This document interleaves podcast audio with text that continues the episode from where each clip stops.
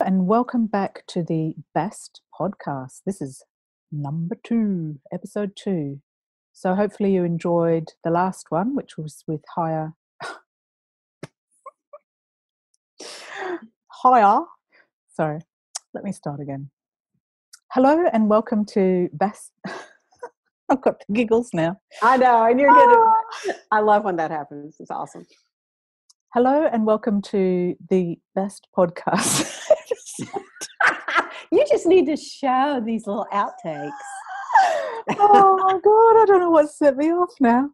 Oh, I can do this. Wait a I minute. can do this. Stop. I'm Say, say fast. Best. say Kaya. Kaya. Oh no, and now is running. Oh dear. Okay. Ooh. I think it's because it's late in the evening. I've, and I've been sitting at the computer all day. Right.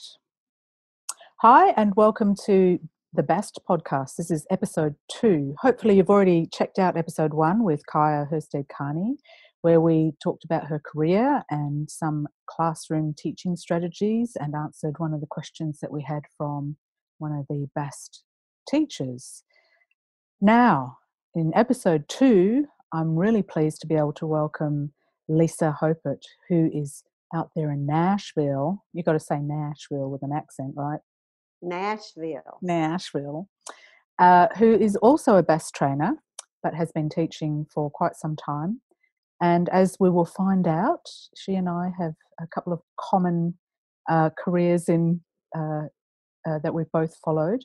But I'm going to now hand it over really to Lisa to find out more about her background, how she got into singing, how she got into teaching, and um, and some of more of her story. So, Lisa, welcome. Hi, everybody. And hi, Lynn. Of course, you don't have a, an accent from Nashville, do you? Uh, I have a really thick Southern accent. Yes. It's not a Nashville accent, it's an Arkansas accent. There's a difference. Arkansas. Arkansas, not. Arkansas. Is that how people say it sometimes? Sometimes.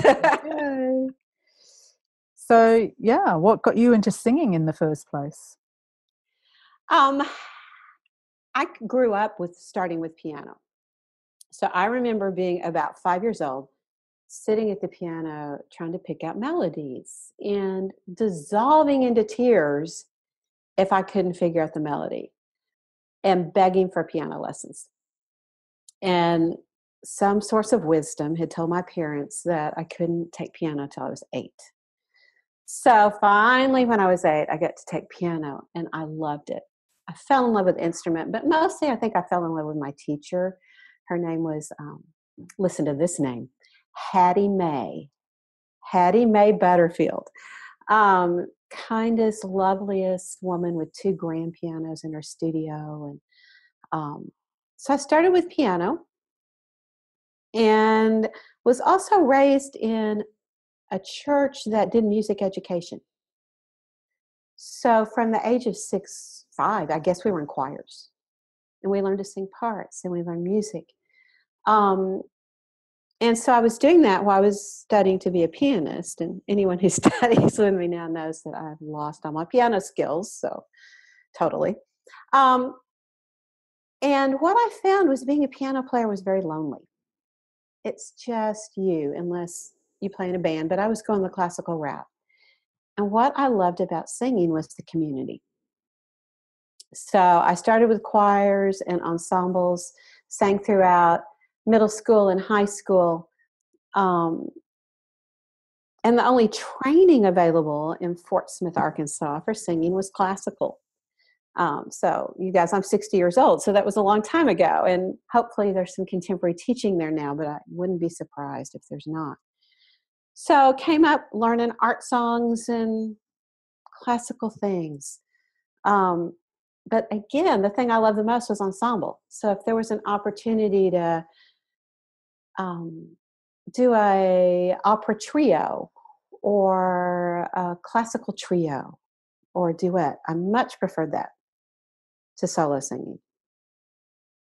Um, fast forward, I went to university. Um, my printer's going to go off, so you're going to hear noise. Sorry.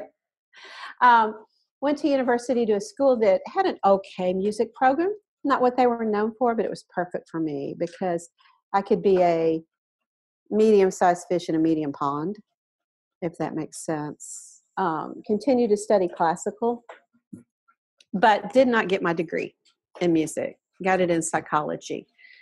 Um, my voice teacher, actually in college, was the one who encouraged that. He's like, Do you want to teach at a university level?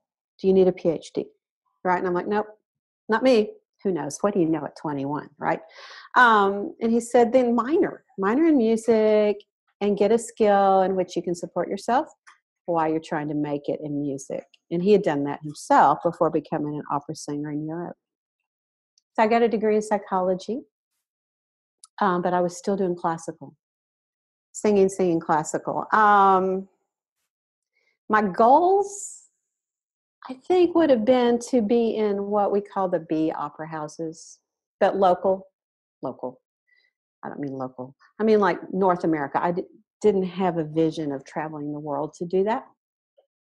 Um, so at that time, that would have been my goal. Um, in the meantime, I realized I needed to make money, and I had not seen the vision for teaching yet.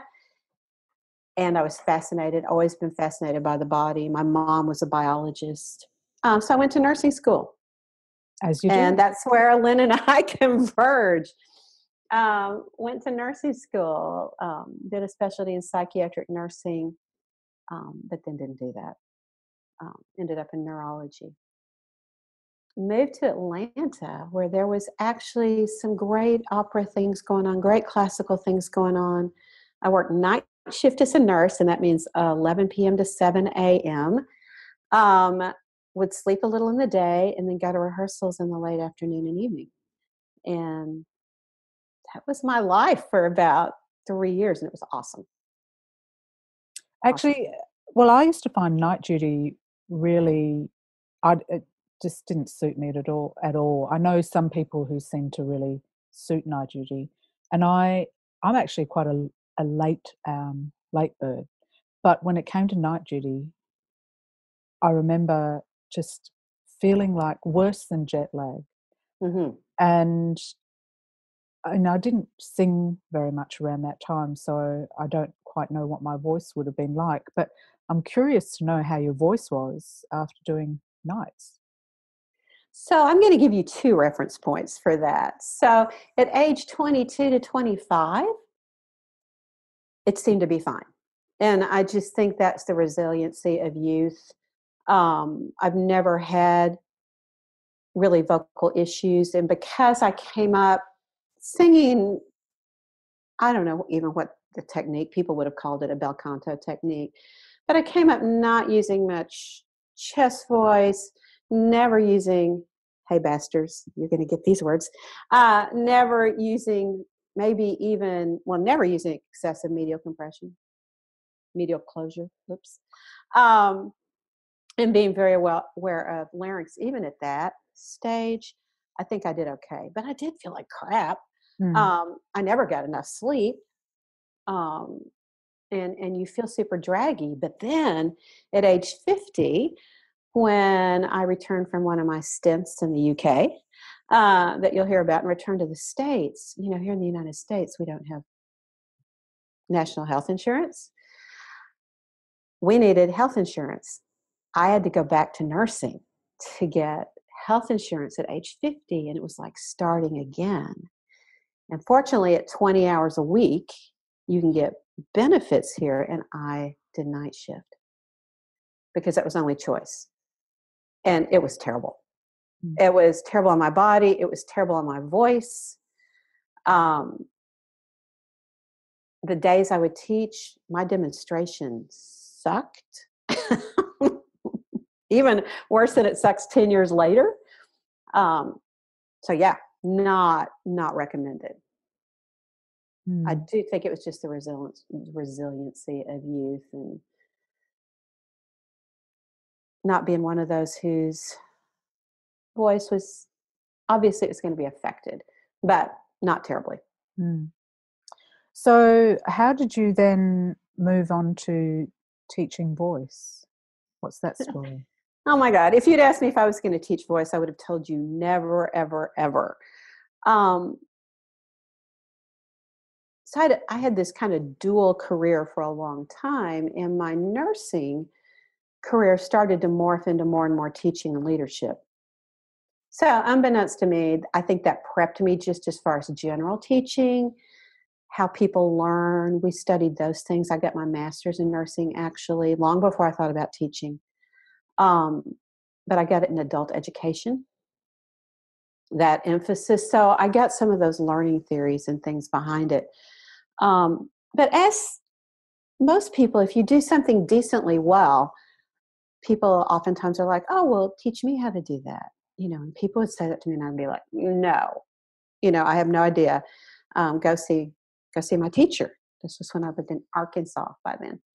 Um, moved out to California and started singing in different choruses and small ensembles and had some people ask me again and by that time my kids were also teenagers their friends were asking me for voice lessons so i tried some and it was an abject failure. like I, I, would get them in there and I'd be like, I don't know. Um, I'd also since left opera behind and classical. Um, my first husband, we didn't have much money when we first got married, or even five years into it, and he spent, I swear, probably a month's salary on getting us tickets to the Metropolitan Opera that came to Atlanta every year he was so proud and so excited to take me. And I slept through every single opera. And it led to big fight, as it should, but it also was a little bit of this aha of mm. you're singing it, but you sleep through it. What's there's a mismatch. I kept doing it and I kept doing oratorio work because that's what I was trained to do, but I knew I knew there was something amiss so I'd gotten to California and started doing musical theater and then kind of moved into Americana. So the people coming to me were coming for popular music, popular singing, and I had no clue. Mm. So I would try, I would be really frustrated, and I'd quit. And I think I probably started and quit teaching three times. Mm. Um, and then my son went to a musical theater summer program and he brought home this packet of info about singing. And I started reading through it, and I was like, oh my God, here is a pedagogy that makes sense to me. Um, and it happened to be speech level singing from 1998 or 99. Mm. Um, but in it, it acknowledged that there were actually vocal folds nobody really ever acknowledged that to me. And being a nurse, I kind of knew they were there. um, you know, it acknowledged some things that made a little bit of anatomical sense. It started to address the instrument and not just voodoo. Mm. Um, and most of what I had been taught, it has still worked some because I figured out what they were talking about in my own body. But if you just listened to the words and took them at face value, most of that stuff sounded just like voodoo. And I couldn't do that. So mm. that's what happened is I read through that. I started he started voice lessons. I would sit outside his teacher studio with my ear glued to the wall and finally she said, "Come in." You know, and I had some lessons with her. She explained to me what she was doing. I was like, I can do this. Mm. Uh, and then she sent me on um, to work with Dave Stroud up in San Francisco, which was only a half hour from me.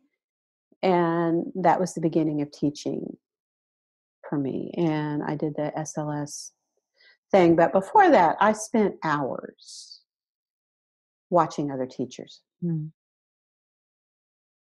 How did um you do that? I mean, did you have teachers that allowed you to come in and watch? Because mm-hmm. I never encountered that really until I got into SLS. Well, and it was through it was through Dave in the SLS Oh, community. okay, so you watched. But what was interesting was because I was in the Bay Area, there were quite a few of us. And even those of us who, um, you know, those of you who don't know, SLS was a very hierarchical organization. And those of us who were peons, um, we still had a community. And sometimes we would watch each other and learn from each other, um, which is such value, so much value, Mm. so much So, what year was that then? That would be 98 to 2000 or so.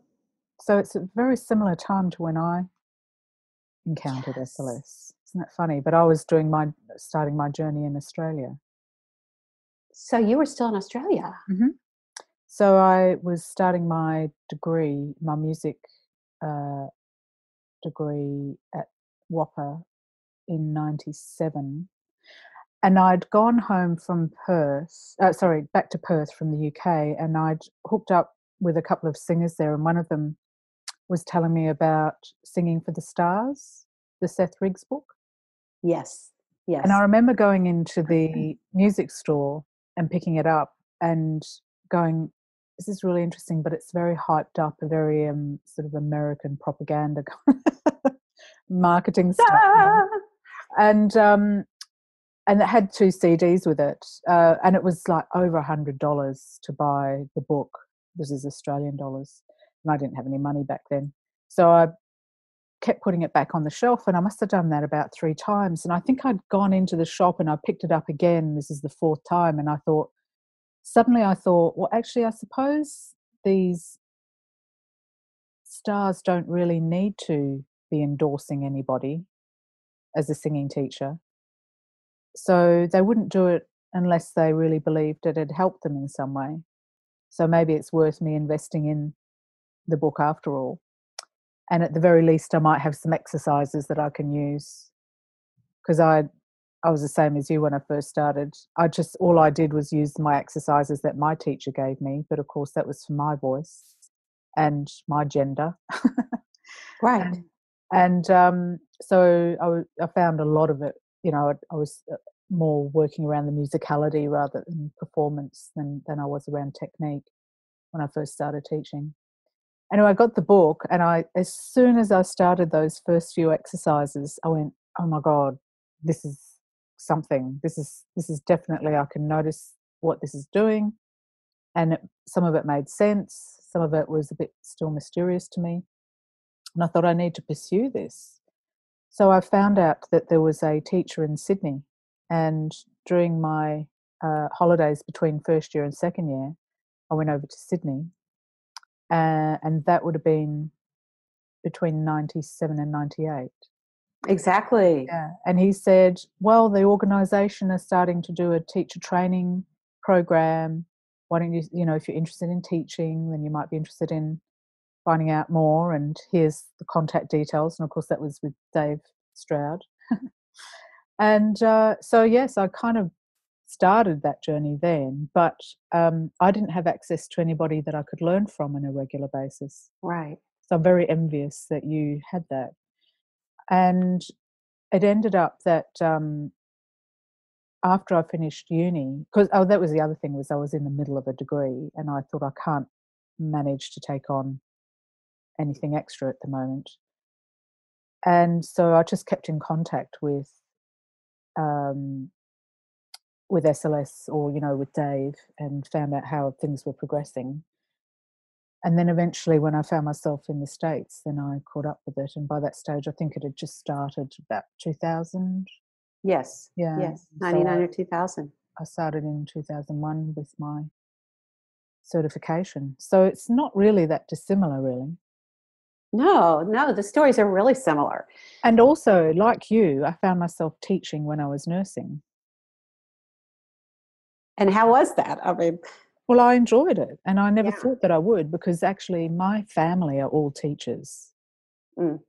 My dad was a senior lecturer. His brother was a lecturer. His brother's um, wife was a headmistress. In fact, my cousins are both teachers. My um, my great aunts, both my great aunts were teachers, and so it was totally in the family. Right. And I was never going to teach. And no, I mean, no, you don't want to do what they did. No, exactly.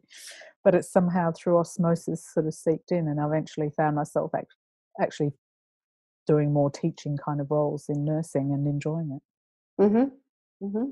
So, how do you think nursing has informed you as a as a teacher?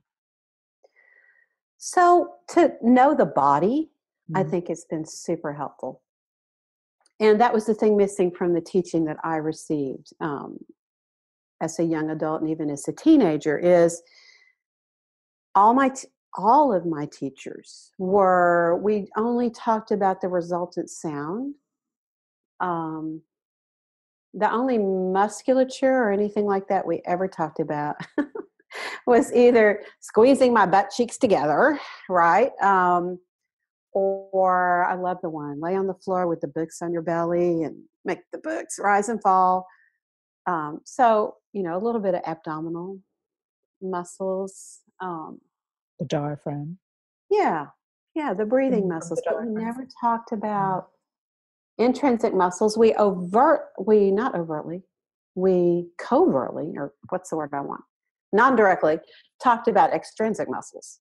Mm, Um, but we never addressed that directly. mm, You know, what was that? What mm. was going on? So I think knowing the body, um, when you're a a ward nurse or a floor nurse, which I was for a long time, you also meet millions of different people from every walk of life, every way of thinking. You know, I think that was really helpful Mm. it got me out of my little you know white upper middle class us bubble and and let me see many more things um, i think that's really helpful Mm. um, i was not raised around a lot of artistic people my Mm. mom was a mathematics teacher uh, and a biology teacher before that. My dad was a businessman. Um, that I studied piano and that my brother studied piano a little bit. That was not the norm in my family. Um, you know, so in nursing, I met all sorts of people, and I met crazy artists and singers, and musicians. I think that was helpful. Mm. Um, The, the, the, the um, my catchphrase used to always be when anything ever went wrong or I was feeling stressed about something. This is after I sort of focused more on the teaching. I'd always say to myself, "Is anyone going to die? No. Okay, we're good."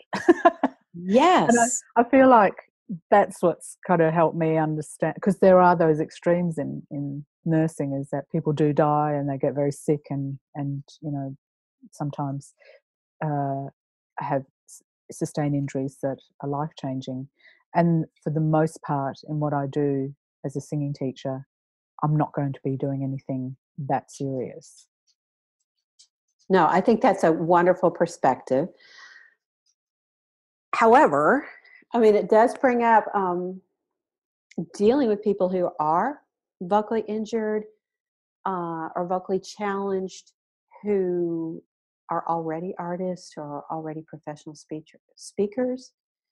Um, and for them, those injuries or diseases, I mean, sometimes it's not even an injury, are as catastrophic, you know, as somebody, sorry, guys, but somebody who's got like a bone sticking out their leg. Um, yeah. So, so yes, day in and day out, the person sitting in front of you is likely in the, in teaching environment or in your class is like not likely to die, and that's a good thing. You can take a deep breath and not have to work with adrenaline so much. Yes. But on the other hand, if you have a, a, a singer who is dealing with a illness or an injury that's impacting on their voice, then I mean I've found nursing very helpful because I've become I take a much more clinical approach to dealing with them and I don't get involved in the emotional side so much. And we talk about in the course the difference between sympathy and empathy. And I certainly learned how to empathize as opposed to sympathize because of nursing. Yes, and and that is super important because you, I think we have to maintain that degree of objectivity, um, because they've already got all the emotions they need for that and more. Mm. You know, we don't need to feed into that. We need to be the voice of reason, somebody for them to reflect off of. You know, to say, does this make sense to you? You know, the doctor told me this, that, but not not get so enmeshed and involved that we lose perspective as well.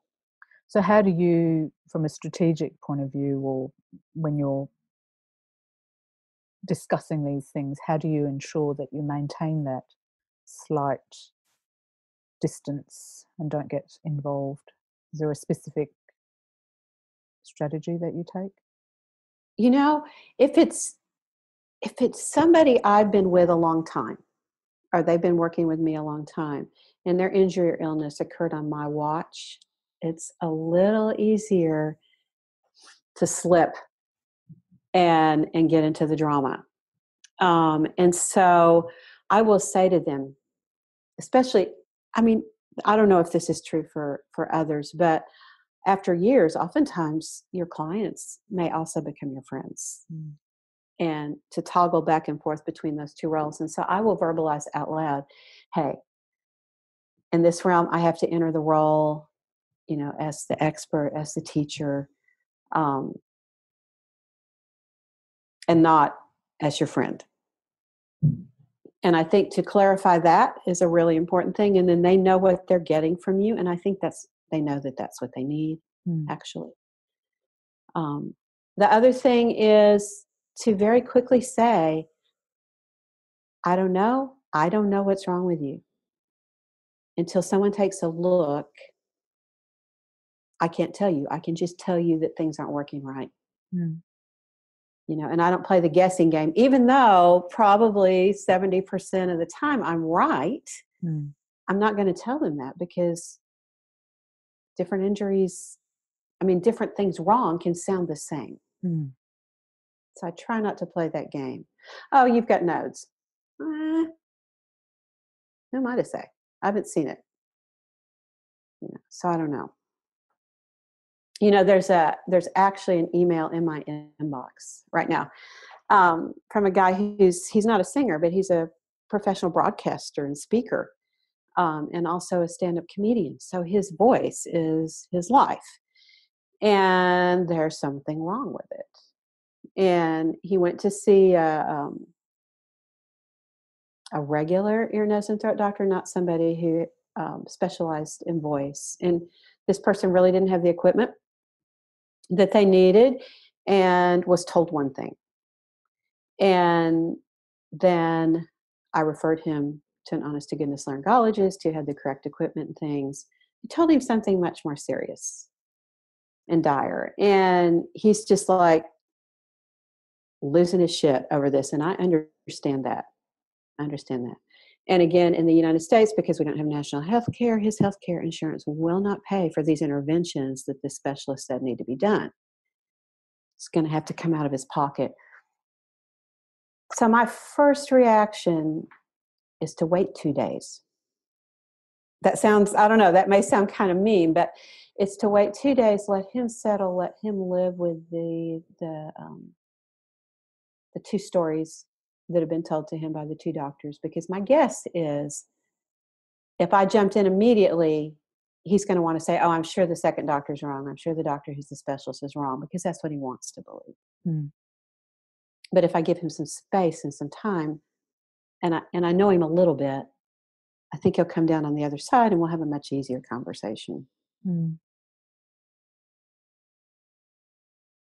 So I, I guess giving people space, mm-hmm. Space to live with it for a little while, is a is a strategy as well. Mm.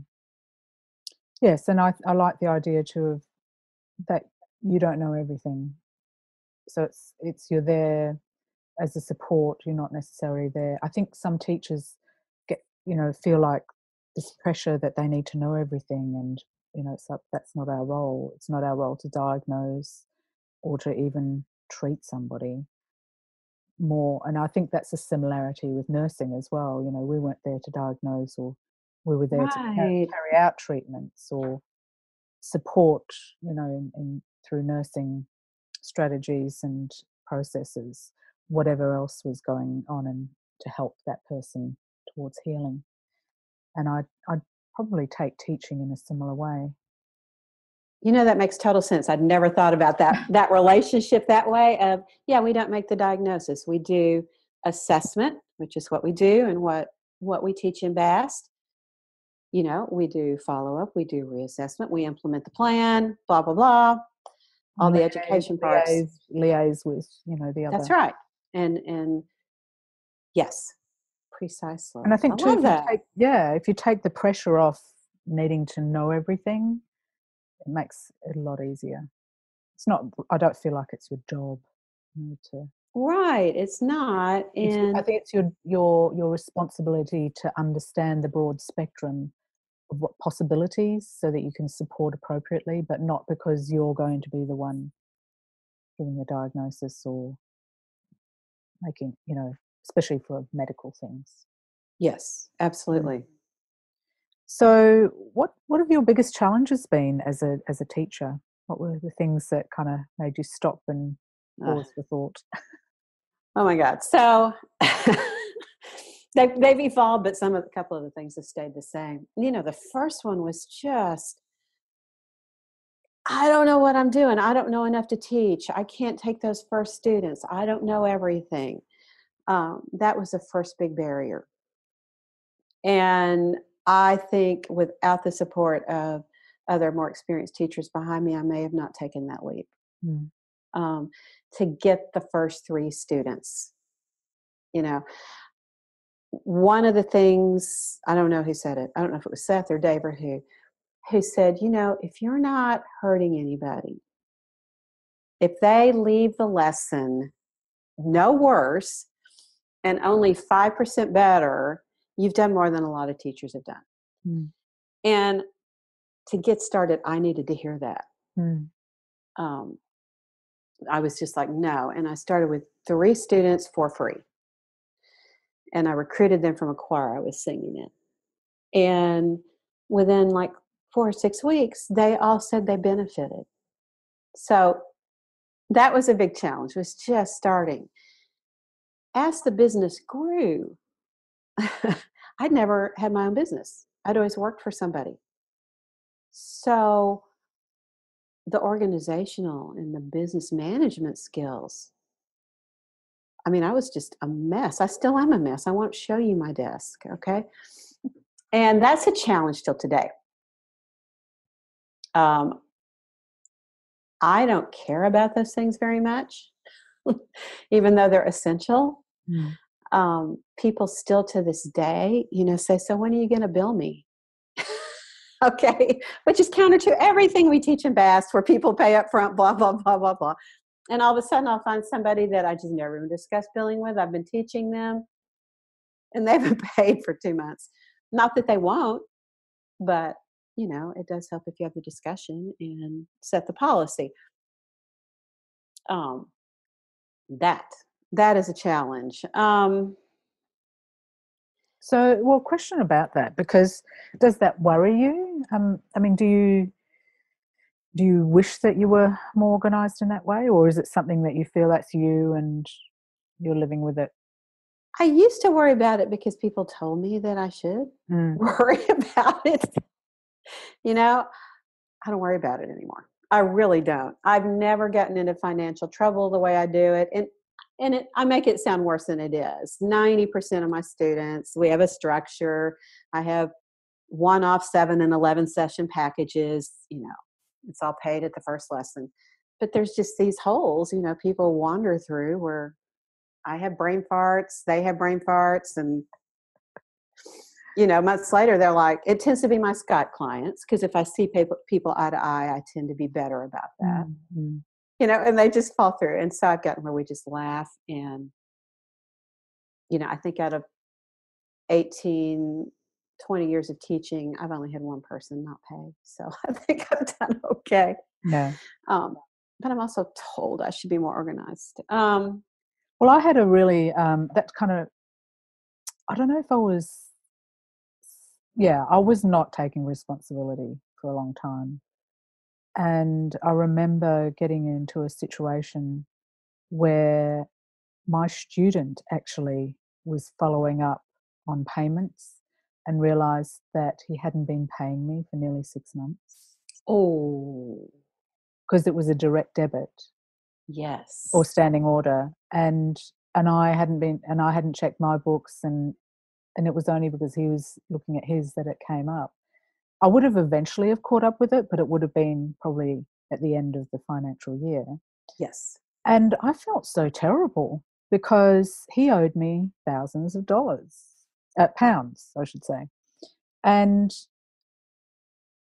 and I felt really, really bad about that because it was partly I knew it was also my responsibility. If I'd kept on top of that, he wouldn't have been in this situation where Right. he owed me this large amount of money. And he was up, you know, he was totally honest and upfront about it and uh, wanted to pay, etc.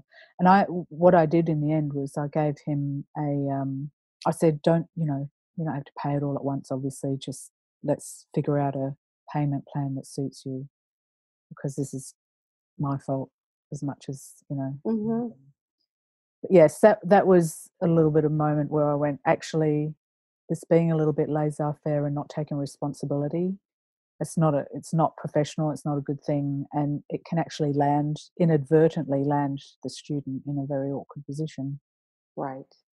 because obviously coming up with that sort of money Yes. Yes. all at once is quite different to gradually paying it over a period of time.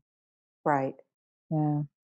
Um, so what we're interested I'm interested a little bit about because you've worked in a few places now teaching.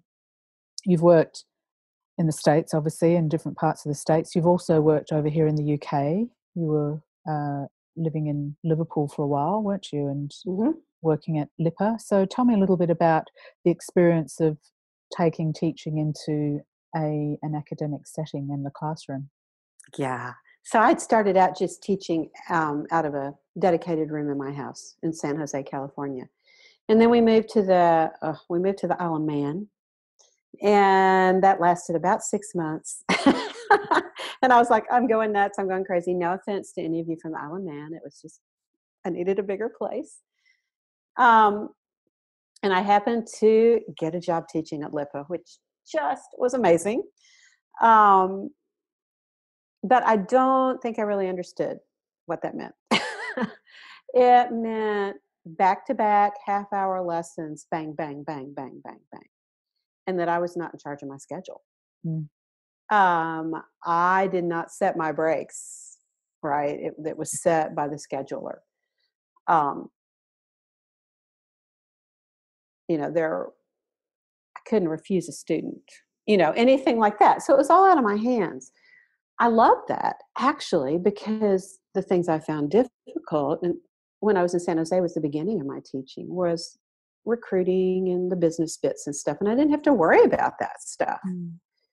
You know, the clients were there for me. I love that. I loved the degree of talent, the level of talent that I got to work with. Um, not that every student was motivated by any means not that every student practiced by any means most maybe didn't um, but the basic level of talent with which we get to deal was quite quite high and quite good Mm. um, we also um, i was that was uh, at that time we can go into this with individuals if they ever want to know. At that time lipa was a speech level singing school whatever that means. Um, and so with sls um, we also began to develop a curriculum to teach the any of the lipa students who wanted to be teachers. Um, so I now see, well, duh, that was the beginning of teaching teachers, although I didn't see that at the time. Um, I would never have imagined I would have been doing that. Mm. You know, curriculum development, blah, blah, blah. Hello. Um, so I loved it. I loved being overseas. I loved being in a different culture. I remember being interviewed um, by Ian and and another teacher um, when I went over to interview, and not understanding anything they said. Oh, so Ian Davidson, one of the other trainers, yeah.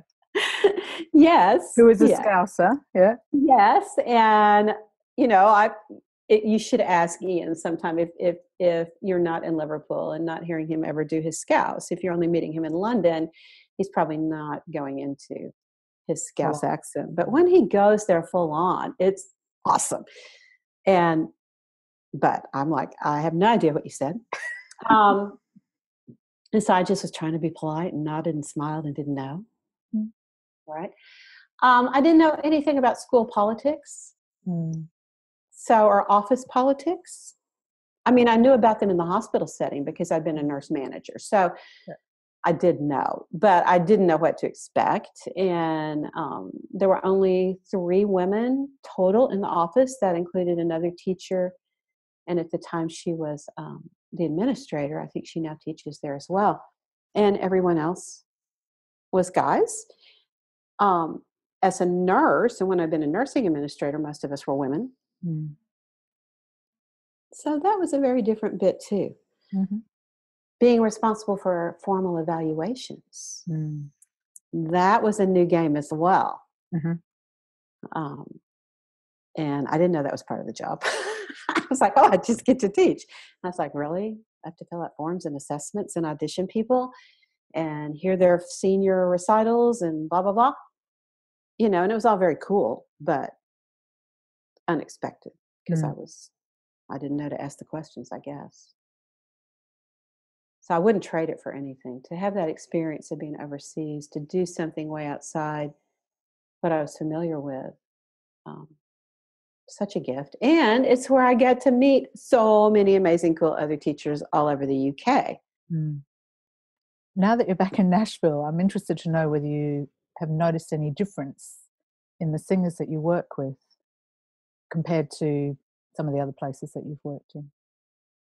You know, I have. When um, I moved back from the UK, I went to a smaller town in North Carolina called Asheville. It's a pretty big music place, but most of my clients were hobbyists. Um, and it just became clear to me that I wanted to up up my game with teaching and teach people not not that they couldn't be hobbyists, but that just were more serious that might practice mm-hmm. actually, uh, and had some clearer goals. And so I felt like I needed to choose a music city in the US, and it seemed to me Nashville was the place that fit me the best. It was a place that, and, and again, this is looking at it as me as an individual teacher. You know, who am I? Well, I was in my 50s. What city respects age versus, oh my God, she's over 35. She's all washed up. You know, so Nashville is a place that actually does respect age. Um, what's a place that has enough going on what's a place that has genres that i'm comfortable with so you know i could go to atlanta they respect age there you know there's not a lot of cultural differences between two southern cities maybe but the main industry there is hip hop and rap that's not an area that that's an area i would refer clients out to i would get their technique straight and then send them to a style coach so i wanted to be in a place where i could have a client for technique and style or not. And I still refer people out for style a fair amount. So I chose here. Um, and again, that means I had to start a business again. So my first clients tended to be hobbyists, and I thought, oh, I made I made a bad decision. But after staying here, being here for a while, just building my reputation, I do get clients who have clear goals or clear goals about what they want to do. So I have people who are rising up and trying to make it in the industry. That's that can be really difficult because sometimes you have to have the real difficult conversations about I'm not sure this is going to work. You know, um, I have an interesting number of, um, a rather large number of clients in their 40s and 50s um, who want to keep their careers going. or revive their careers. And it's a very interesting thing about Americana and country music um, is that it's okay to be older and still sing it. Mm-hmm. Um, very okay, actually. And then I have a lot of touring musicians who are based in Nashville, not here very often, across all genres. Um, a lot of rock and roll, um, some pop. I probably only have three, honest to goodness, country country clients out of all of them. Uh, and then there's the kids, the kids who come to Nashville with their guitar in their back, you know, and want to get a start. Um, and for them, I mean, I think the technique and and all those things is great, but another really important part, I think, of being a good teacher is being able to connect people. You know, they don't know they don't know what managers even do. Mm-hmm. Right. So to be able to connect them to a workshop or actually a manager who's willing to talk to them or a songwriting coach, um, that's all really fun. And it brings me back to the thing I love the most about singing and now teaching, perhaps, is the community and the connection. So, what um, kind of people do you have in your referral network? So, I have a style coach, and she actually I actually own a building here in Nashville. It's got four teaching rooms in it. People rent space from me. She's actually rent space from me. She's um, somewhere between 25 and 30. She is awesome at indie pop rock style. And she's took the BAST class. Um, and she's also just a good natural teacher. There's some people who that's just easy for, and she actually did a fair amount of teaching in undergrad and grad school. So I refer people all the time to her for those styles. Um, I actually, you know, have a, a I don't know what else to call it, screaming coach um, that I refer people to as well. So I've got that. I've got. She would probably call herself a songwriting coach. Um, but the reason I refer people to her is what she's really good is helping people reflect back to figure out what it is they want to say and their lyrics and she understands music. There's quite a few writers who are great lyricists they don't really understand music and how to put it together. Um, i have a producer that's really great producer and engineer who's really great with beginners and people who never really been through that process. And his rates are such that you don't have to spend a fortune to go make your first EP or your demo. But they're super high quality. And then I have a producer and engineer team who, if you're ready to really get your album out there, and it's, you know, first class, first class musicians. So I've got them. Um, I've got healthcare people so I have a laryngeal massage person. Um, I have people who do massage, different types of body works. We're so fortunate to have a clinic literally right next to my building. And we set up a relationship with a woman there who's wonderful at working with bodies. Um, a laryngologist, well, actually, he's not a certified laryngologist, but a guy who mostly does voice. Okay, his experience is mostly in voice, and he himself is a singer, mm-hmm. so he gets it. Um, he's there. Um, even things like bookkeepers, you know, as, as some of these people start to get their lives get more complicated as their bands start to take off and stuff, they don't know what to do and how to manage money and stuff. Even a bank Okay, a local bank that um, does classes for small businesses that would be perfectly appropriate for a musician um, who's starting to get income and has no idea again about what to do with that. Mm. So pretty extensive. Hmm. Um, and other teachers, other teachers. I used to think it was a ref- bad reflection on me if somebody wasn't a good match for me. And I've since learned, no, who am I? That's just super arrogant. that I think I should be able to serve everybody, really. Um, so getting to know other teachers, again, having a studio where, again, I'm just going to brag about BAST, but um, has everybody who teaches? Yeah, I think everybody who teaches in that rents space from me is taking BAST. And so I kind of know where they are and I know where their head's at. And I love referring people away from me to them if that's the right thing. Mm. Yeah, that's been the great thing for myself as well. Because I have now, because I haven't been teaching as much, when I get inquiries, I've always got someone I can refer students onto. Yes. And different levels as well. You know, some people are not ready for me, but they but I want to make sure they're still getting good teaching. So someone who's just done the BAST course or a few years in is Right. a perfect fit for them. Right, exactly, exactly. One of my favorite teachers here in town to refer to because I don't teach many children. Actually, I don't teach any children anymore. Occasionally, you know, 16 on up. Um, there's a girl here, who, woman here who took BAST who has always specialized in the five to 12 year olds. Hmm. That's what she loves. She teaches them so much better than I ever would, hmm even if they're professionals. I mean, she's got it. She knows how their brains work, you know, and yeah, I don't do well there. Yeah, I'm not good with kids either. um, I wanted to ask you a little bit about uh, the vocology course that you did a couple of years ago. Yeah. Why why did you decide to do it? What's it called again? It's the Summer Vocology Institute. that's right. And Ingo Titze. Ingo Titze teaches it. It's, he does it through, he used to do it for, through the University of Iowa, but it's now accredited through the University to, of Utah. Hmm. So it's taught there in Salt Lake City. It's a university master's level course. Mhm. Um, What are the units that you cover? so I only took, there's three sections of it. I'm looking for my book.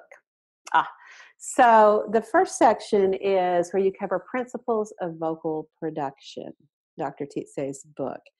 Then there's two other sections um, that are more applied. So you're actually in a lab and doing filtering and all these different things. I don't even know what they do in there. I never took those sections. I only took the first one. Um, and we literally do one full chapter a day um, of that book and cover it with Dr. Titze teaching it. Um, it's a three hour lecture. Um, and then study groups that you just put together on your own. At the end of the week, you take a test from um, four or five modules, and then you keep going till the end, and then there's a comprehensive final. I was absolutely terrified. There's a lot of mathematics, there's physics, there's, I took it at age 50 something. The last time I had a mathematics class was statistics when I was 35. so, and the physics, I, and I took physics right around that time too, but you know, those things are 20 years old. Hmm. Absolutely terrified. Um, saving grace was that everyone's absolutely terrified. Again, I'm going to bring up this thing of community because I think it's also such an important aspect of BAST. You form a really tight community, you help each other. Every study group, we just kind of formed, it just happened, but it seemed like in every group, there was somebody who really got the anatomy and physiology. So that was me. I understood how the voice worked, but there was like a brand new um, speech pathologist who wanted to get her PhD in my group. Oh, so she was like Madam Math and knew more about the physics. Um, you know, there was always the questioner So you formed this great community. I took it because I felt like I needed to understand more about the acoustics of the voice. Mhm. I think the anatomy and physiology, I did understand more. We actually dissected an elk larynx. Hmm. I mean, I got to put my fingers on CTs and TAs and cartilages, and we actually took the vocal folds and excised them out of the larynx, put weights on them to see how far they would stretch, took the weights off to see how far they would rebound. You know, um, I remember the arytenoid cartilages and an elk are gymongous. Mhm. And I didn't know that, right? But they have to make that bugle sound Mhm. that elk make. If you've never listened to one, you should go on YouTube and check that out. They have to make this exceedingly high pitch, and I assume that's why their arytenoids are so giant. I was like, what is that? I couldn't figure out what that cartilage was. Mm. Anyway, sorry, such a geek. Um, but I didn't, I got exposed to the acoustic side of things, those, the F word, formants, and all that about, I don't know, 15, 12, 15 years ago. And it was a rough ride the first time I got exposed to that. I remember walking out of some class with John Henny, and who's now like gets it way better than I ever will. Um, and we were like, okay, we just both have to quit. Clearly, we don't understand and we're never going to understand. So we should just go home and do something else. Mhm. Um, and so, like 12 years later, I still felt that way, even though I'd been exposed to the content a few times. So that's why I took it. Mm. Um, I think there's some important questions that brings up though for me, like how has that actually helped in my teaching? Mm. Well, that was going to be one of my questions. Yeah, I listen differently. That's how it's helped. I listen differently. I listen for subtle changes in tone that reflect changes in the resonator that if you trace that line of thought thought back that reflect formant changes harmonic changes. Um, i think that when we first started getting exposed to that and maybe even up till just a year or two maybe three years ago that we were some of us were so excited about this new knowledge that we took it too far as far as in the delivery of our lessons Mm. and um, that there i was never one who did it just because i think i never got comfortable enough with it but people who really understood it where they could just roll stuff off their you know those things would roll off their tongue so i still have to really think about it that they were using those concepts verbally a lot with their clients and i'm not sure that's appropriate Mm. I'm not sure our clients get that, and I'm not sure they need to get it. Um, I think there's a few clients maybe it's helpful for. I don't know. Mm. So I have a bias. I clearly have a bias and prejudice Mm. um, towards that. Um, would I do it again? Absolutely. Absolutely. It did raise my teaching up. Mm. Um, I think any education that we take takes us up another notch, even if it's just in confidence. So even if you don't use all of that knowledge, like for instance, my masters, I don't use all of that knowledge at all uh, because a lot of it was um, based around dance and and instruments, you know, orchestral instruments. But mhm. it it just gave me this extra depth or of understanding of the art and the implication of health and uh, well-being from you know what we do with our bodies on a day-to-day basis in our art. And whilst i don't use that information and i never use it i feel a little bit more confident. Hmm No, I get that, and I think I think as teachers, it's really important we keep super focused the individual in front of us, or the or the group, the group in front of us. It's not about sharing everything you know. That's just you know, um, that just usually is not appropriate. Mm. you know but i i get it and i think one of the things that you've brought to me um is your whole knowledge of how humans learn and learning theory um you know you putting together that BAST course and again one of my favorite things to say to people is this is the most awesome course in the world and i can say that because i didn't create it. Okay? But the person who did you should meet her. Um, and you did. And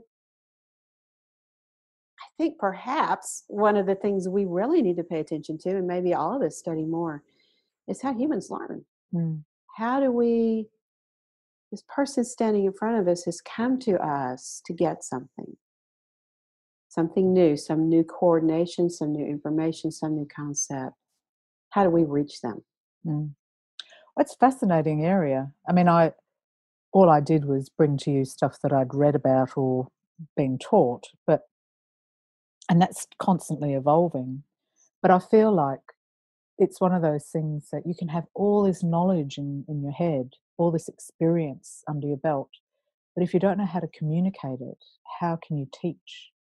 And I think it's really integral, you know, to the teaching process that there's many teachers out there who I think have got amazing credentials, but not as teachers. mm-hmm. Uh, and Mhm. learning, and and they they don't really think about what it's like for somebody who's never ever done that before, or they've never really thought about the process of how they came to learn a process. Um, and so they're kind of talking at that level when this, the student's somewhere down here. And, uh, and I think it's a real shame, you know, if you haven't learned how to communicate that stuff, that wonderful experience and knowledge that you already have under your belt. Uh, but yeah, it's always changing, and I love the fact. So we're coming to the end of the podcast. Um, I offer, I give one of the sections is to offer the the guest the opportunity to ask me a question. I, which I love. no one asked me anything too awkward. but uh, yeah, so do you have a question for me? I do. I want to know what you do to keep your interest in teaching or training teachers or whatever it is, Hmm. how you keep your interest in your passions alive. What do you do that feeds you? Well, I have to say, I have a very um, short attention span and I get bored really easily. So I had to make sure that I figured out how to keep myself motivated because otherwise I wouldn't have kept teaching. Uh, if I had to do the same thing day in, day out, then I wouldn't be able to continue for a great length of time. So the way that I do that is by engaging in learning, whether it's doing a course or a workshop, uh, whether it's taking something more professional kind of course, or whether it's just a interest workshop. So I'm doing a workshop in two weeks' time on this uh, access consciousness uh, bars. It's called. It's an American process where people. I haven't done the course yet, but basically you work around the certain points of the head, which I guess is an energy thing, and it helps to release tension, stress, emotions, that sort of thing. So one of my goals really is to, because I really think that students, there's so much that gets in the way of their learning. You know, the limiting beliefs and same you know with performers there are so many amazing performers out there whose limiting beliefs just prevent them from getting out there and showing the world their wonderfulness and i feel like uh, my my current goal at the moment is to just figure out how to get rid of these limiting beliefs as quickly as possible and so I've, started exploring this which is outside of the realms of of just normal pedagogy and into something a little bit more ethereal or you know new agey maybe even. So that's how i keep myself motivated is that i i'm constantly in the learning process whether it's listening to a new book. Latest book i've been reading uh, is called the bad food bible by aaron um, aaron carroll hmm who is a pediatrician and a researcher who's discovered uh, who not discovered who's done a whole lot of reading on all the studies that have been done in food and nutrition for the last maybe 30 40 50 years and he's busting a lot of myths here by the way. Nice. really interesting. So reading and i and i, I love the fact that now you can have your books on um on a like a audio book Yes. so I can listen when I'm driving. Uh, talking to people, this is one of the reasons the podcast has come about is because it gets me an opportunity to have a, a little geek out with fellow singing teachers and I, i'm the same as you i love that idea of community and i love what BAST brings to the, the individual teacher is that support and ability to nut out ideas and solve problems and share burdens and get some advice and inspiration. Uh, but for me definitely constantly building on my my knowledge whether it's it's related directly or just something i'm interested in keeps me motivated. And uh, my students certainly in the past when i was teaching one-to-ones much more regularly they would always be excited when i came back from some course or from the states or from a conference oh that's the other thing i do is i go to conferences um, because they go, "Oh, what have you got for us now?" You know, what I have we love that. Yeah. So, and when they get excited, I get excited, and and so that's how I've really maintained that. And I think it's really vital that uh, we're we're constantly building on our on our base, you know, foundation of knowledge. And I love it because you know I feel like I could be learning until the day I die or until I get Alzheimer's. Yes. and I'll constantly be entertained. yes. Yes. It's curiosity. Curiosity. Mm. Google was an absolute godsend for me yeah. because I'm not great at reading. Like uh, I'm much better. I like I'm a more visual person, so Mhm. you know having YouTube's been really cool as well. YouTube, love it. Yes. Yes. I can go down that track for a long time. Now, but you know, one of the things that, I mean, you inspire me because of your curiosity. You know, it's like, well, what about this? And what about this? And how does this work? And your clarity as well about how we are in general as a human, how we're living in this world, totally affects how we sing and what we do with it. Mm. That's my next project is working on a, a program I've called the Performer's Edge, which is all about getting to the the bottom of what makes the, you know helps the performer succeed. Um, because I, you know, and I knew, I knew this even back in the day when I was much more technique focused. I would have students that came in, and you knew that it wasn't about the technique. Yeah. But I didn't have any tools really, not not, not significant amount of tools to deal with with that, other Mhm. than to maybe say you need to, you know, sort this out.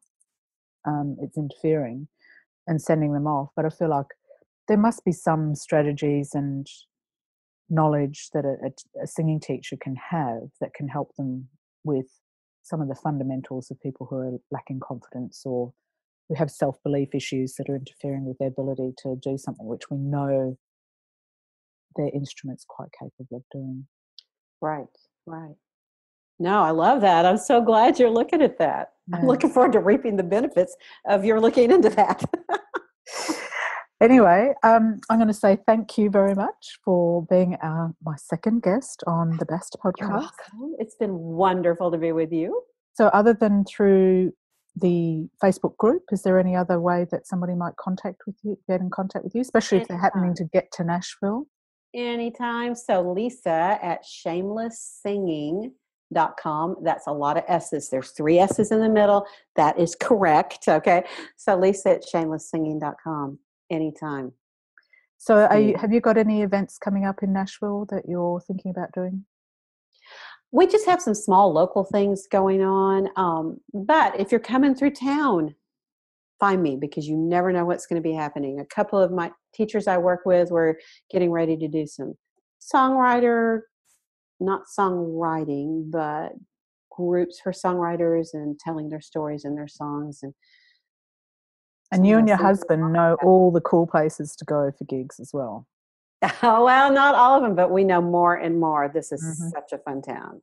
In Mm. fact, you know, I think you should move here. But Me too. how's, that, how's that basement coming along, by the way? ah, done. You're Yeah. ready. It's ready for you. It's Got ready. my name on it. And right, well, for you all listening, it's Mhm. ready. You can come stay at our house. Yes. All right. Well, thank you very much, and looking forward to seeing you at some point somewhere in the BAST community. We will. Ah, ah.